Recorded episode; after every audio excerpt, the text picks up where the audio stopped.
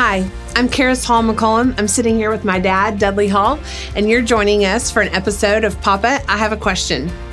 This is where we just literally get to have a conversation. And um, I've realized over the years that I have a great resource in my biological father, in that he is a theologian, uh, man of great wisdom. And so when I have had questions, whether it's Bible interpretation or just life in general, I get to just say, Papa, help. I have a question with this. Uh, and as an educator, I know that if one person has a question, um, usually there's other people that have the same question. So we're inviting you to join us as we have a question, as or sorry, as we have a conversation. And as I say, Papa, I have another question. Okay, good. Let's get in it. All right. So um, in the in the previous couple weeks we've been talking about revival and the different things that you have lived through and the moves of God that you've seen and kind of patterns that you you've seen. And and um in one of them you said that there's a hunger that that builds that kind of comes before and that that hunger is coming from hard times desperation depression uh, loneliness like like all of those things that we think honestly, we think those things aren't godliness, right? We think right. we're doing something wrong if we're experiencing that dark night of the soul. And you, in one of, you said about living through the turmoil of the 60s hmm. in Birmingham and how that was harder than what we're experiencing now. Yeah. And I thought, that's that that's a perspective we need more of because I think we have a tendency to think uh, this is the, the worst it's ever been. And yeah. I know Noah would disagree with us, and you know, but but I do think we have that mentality to get kind of centered on how bad it is, as opposed to it's just a it's just a different kind of bad. Or so I guess I'm asking you to kind of go back a little bit and and and talk about why things are hard why they get so bad that it feels like the, they're the worst they've ever been, and then the hope that comes from that. Does that make sense? Is that? Yeah, sure. First of all, I want to tell you a little uh, preacher joke. Okay. Okay, so so there was this guy who uh, survived the Johnstown flood back, mm-hmm. you know, years ago in the last century. legitimate flood and one of the worst mm-hmm. that's ever happened in mm-hmm. United States. So he survived it, and uh, he wanted to tell everybody about it. And but nobody wanted to hear him tell because he wasn't a good storyteller, and nobody wanted to hear how he survived the John, Johnstown flood. So finally, he dies, and you know gets to the proverbial gate with St. Peter and all that. And, they, and he tells them, "We're having a meeting tomorrow night, and everybody's going to get to tell their favorite story." So they get to the meeting, and uh, he can't wait. He's finally going to get to tell how he survived the Johnstown. so uh, they get there, and St. Peter stands up and um, kind of gives the agenda for the evening and says to this guy, whoever's name is Frank, you are going to be able to speak to the whole heaven and tell your story. And you'll go right after Noah. no, thank you. so I think that's you know, it's like this is mm-hmm. the worst it's ever been. Mm-hmm. Uh, talk to Noah, right? You know, or or talk to the saints in in Rome, mm-hmm. or, or, in Jerusalem, mm. or talk to some saints today. Mm. Who are in Indonesia in different or countries, yeah, China or you know di- parts of Africa? Talk to them. Yeah, you know, and for us to be so presumptuous to think we in the United States got some discomfort and some problems. And so things are just so bad mm-hmm. that God ought to just blow it up. Mm-hmm. That that is such a narrow view and such a uh, arrogant view, actually, mm. uh, naive. Maybe. Naive, yeah, naive more than in that. So uh, I'm sorry. Think, get back to your question. Do you think some of it though is from an American mindset that we have put hope in political reform. We have yeah. said, okay, we're a nation under God and we're a Christian nation. And so our policy is going to fix this for us. And we've put hope in in whether it's a political party or a political person or just the system in general. And it's so divisive right now. So everything feels heightened and everything feels Yeah. on fire because the system that we were trusting is not working. Yeah. Uh, again, we'll go back to, to do a little little bit of history here.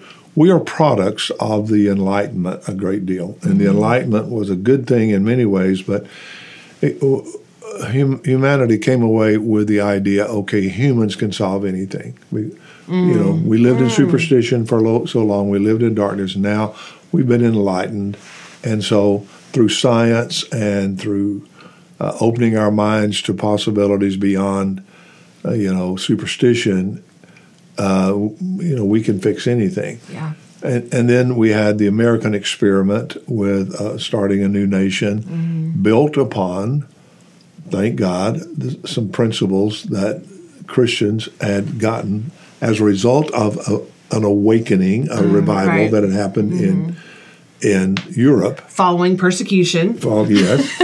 I'm seeing a pattern. And so these people, though they weren't leaders in the in the awakening that was happening in England and other parts, they were products of it. right. They got the benefit of it, and so they could think biblically, and they could see the values of human dignity, uh, divine sovereignty, order, uh, and uh, so they they did a fabulous job of putting together a a republic. You know, eh, but what happens to us is okay. So we we enjoyed the enlightenment, but we took it too far. It's what, it's what humans do, and uh, you know, fallen humans do, and and so, and then we even got to the place where it's like, wow, the the American view is, you know, that's the solution for the world. So let's let's become missionaries for Americanism, you know, democracy. Yeah, we equated Christianity with um, with nationalism. Yeah. Yeah. So so the American dream became more the content of the gospel than the gospel of the New Testament. Yeah. And it, uh, once you do that, God God's got patience. So He just said, "I'll, I'll let you see how that works." So so we're beginning to to realize, you know what? Um, man is not he's not smart enough to be God, and uh, science doesn't fix everything, and uh, and my reason can't comprehend everything, and things are bigger than us, and so uh, we don't we don't like that. Yeah. man doesn't enjoy. He doesn't really like r- coming to the conclusion that he is not in control and that he's not capable of being in control. Yeah. And, and so that's being revealed. And, and so we're realizing that a lot of the stuff that we thought worked uh, doesn't work. One of the things that, that happened in the church is that we took the Bible seriously, but we, we read it as principles and formulas rather than as a storybook revealing a person. So we picked up the principles of if you'll do this, then God will do this, and if you'll do this, then God will do Yeah. this. And so we took the whole capitalism thing of, you know, I can give you something of value, you give me something of value, so I give you ten dollars, you give me back, uh, you know, whatever it is I'm buying. So God must be that way too. So I'll give. What does God? What does God want? Well, God wants me to go to church, so I go to church. So He wants me to pray, I'll pray. You know, God, God wants me to tithe, I'll tithe. And, and now I've got God in debt to me Right. because uh, I've given him these things. He owes me back stuff. Right. Well, that that's not the gospel. And then when that didn't work, we threw the whole thing out. Yeah, well, exactly. God doesn't. God's not who He says He is. Yeah, exactly. So we threw the whole thing out because our system yeah, we put on Him didn't work for us the way we wanted it to. yeah, exactly. Yeah. I mean, A- And so, uh, you know, we're we're, beginning to see the the fruit, the rotten fruit of that kind Yeah. of religion that kind of happened yeah. uh, as we uh, as we bought into other stuff rather than sticking with the with the pure gospel. So we're living in a day when what we mentioned earlier, Aslan's on the move, using the uh, language from C.S. Lewis. Um, what is God doing? I, I may be wrong. I don't think I am. That's my humble and accurate opinion. Uh, God is refocusing us on the purity of the gospel. Yeah. And I know that word a lot of times means to people like gospel. That just means come good down, news. Come, you get good news. Come down to the front, make your profession of faith, and you get to go to heaven. That's not the gospel I'm talking about.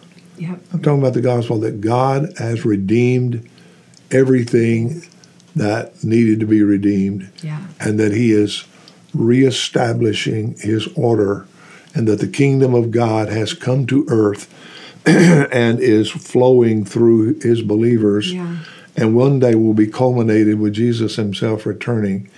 But in the meantime, we are applying and living this uh, this gospel, this good news, this rule of Christ, Yeah. of God through Jesus Christ.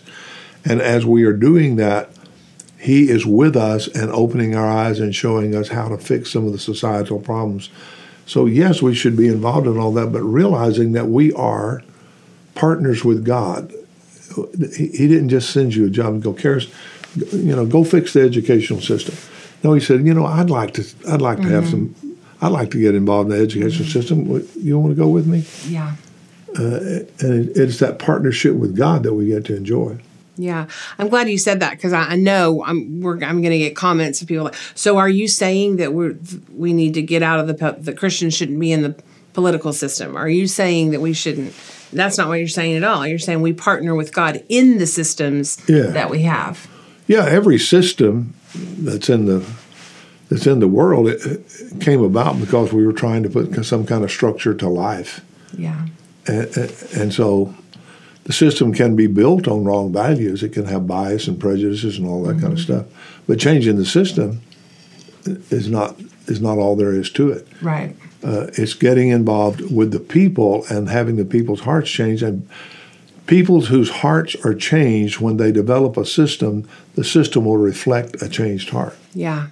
Yeah. and, and so whether it's education or medicine or science or religion or or the the arts uh, whatever it is the, the, the hope for redeeming that is getting redeemed people involved in that Yeah.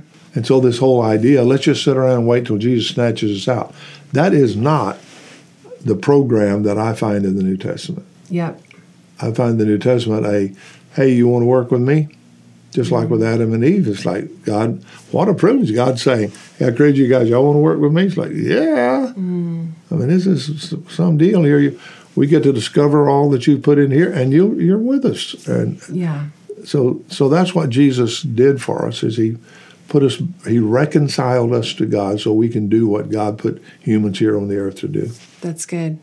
We've said this before, but that if the if the message that we're preaching, if the gospel that's being spoken only works in the American system, it's not the gospel. Right. Because the gospel is is being applied in African countries where there's persecution and there's no law. Yeah. It's it's working in in, in China where it's a repressed and Yeah. underground and under you know undercover. It, the gospel is not a nation or a political system or an educational system. It is partnership with God in whatever environment, in whatever system, in whatever country. It's universal. yes. It's cosmic, Global. global, the bigger than global. Yeah, yeah, it is. Yeah, uh, and and so exactly wherever there's wherever there's fallenness, the gospel applies Yes. Because whatever sin did into God's wonderful creation, Jesus' death, burial, resurrection, and enthronement fixed it, Yeah. and now we get to be the messengers who who, who implement it. So the fact that we're living in hard times should not be discouraging to us. It should be opportunistic Yes. to us. It's like, okay, we're living in hard times. That means the gospel needs to be revealed. That means partnership. We got to walk this out. It's time to it's it's time to do it. Yeah. So if you know, a few weeks ago we talked about the guy who said, "Here's the pattern of how societies change." Yes. First of all, there's a problem, Yep. and then there's a paradigm, Paradigm revelation, you know, mm-hmm. paradigm shift. So I think we're at the stage we need to be praying. God, what's the paradigm? Mm-hmm. What is the new perspe- perspective? Mm-hmm. Because the one we had Was not was not working. working. So what's the paradigm? Well, I think God's answering that, and what I want to suggest is, I don't want to just suggest it. I want to declare it Do it. that the This is our podcast. We get to do what we want. the Declare par- it. The paradigm shift is that God is refocusing His people on the nature of the gospel that has the power of God unto salvation, and saved people produced redeemed structures.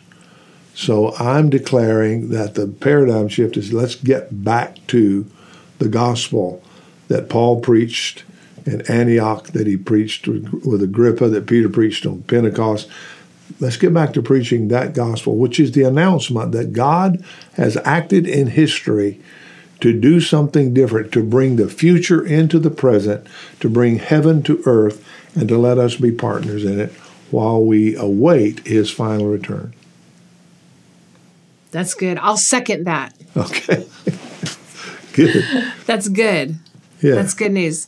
That is full of hope, not full of waiting. Not when I say not full of waiting, it's not like we just have to endure. Right. It's it is no, there's full of hope, not that we can endure, not that we will survive, but that we will flourish. Yeah. That this is what we were destined to do. Um, let's go. Yeah, real quickly, I know we need to go, but um, the biblical word for hope does not mean wish. It does not mean, hmm. it's a certainty. Mm-hmm. Mm-hmm. Uh, it, you know, it, it's because I am certain of this, I'm anticipating. Hmm. I'm ready. Yeah, I'm anticipating. I'm eager. I'm looking, Yeah. expecting, Yeah. but I'm sure of it. Like, okay, my hope of salvation, eternal salvation, it's not based on am I going crossing your fingers and Yeah, wishing. I'm not like I'm going to try to do do good because Yeah. one day I got to stand before the judgment, yeah. and, and I don't know what the verdict is going to be. Mm. No, the New Testament says I know what the verdict is. Mm. God has brought that future into the present. God has said because you've trusted in Christ, you get to enjoy judgment now. I judge Jesus in your behalf. You are now righteous. So that one day when I stand in front of the judge, I already know what the verdict is. Yep. I'm certain of that. Yep. Why am I certain? Well, certainly not based on I'm certain of my ability to live up to anything. I'm certain because Jesus is, is perfect and he has made the final Yeah. sacrifice and God has vindicated that through the resurrection. And, and so I am certain that one day, yeah, I will stand before judgment. Mm-hmm. But when the judge says, okay, what's the deal here? I've already heard the I've already heard the proclamation. You- You're you're righteous You're righteous. because you stand in Christ. Yeah. That's a hope. That's my hope of salvation. It's not like. I hope I'm saved. Yeah. No, I'm sure Yeah. based on, on what he's done.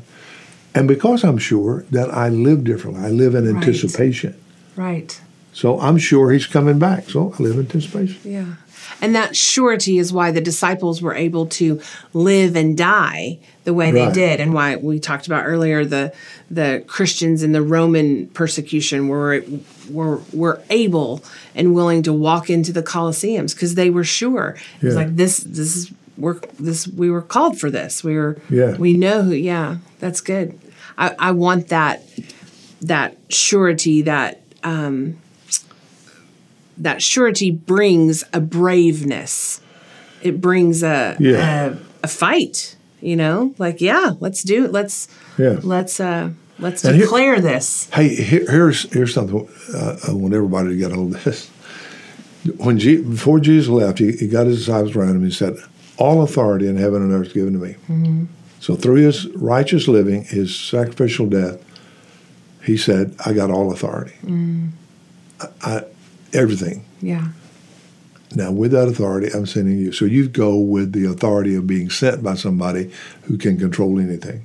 Yeah. That should give you a little bit of confidence. Yeah. Secondly, he said, My word will never return without accomplishing what's in it. So he's given me a message that can't be stopped. Yeah. It will, it will, once it's spoken, it will reverberate until the end of eternity. Yeah. Think about that. Yeah.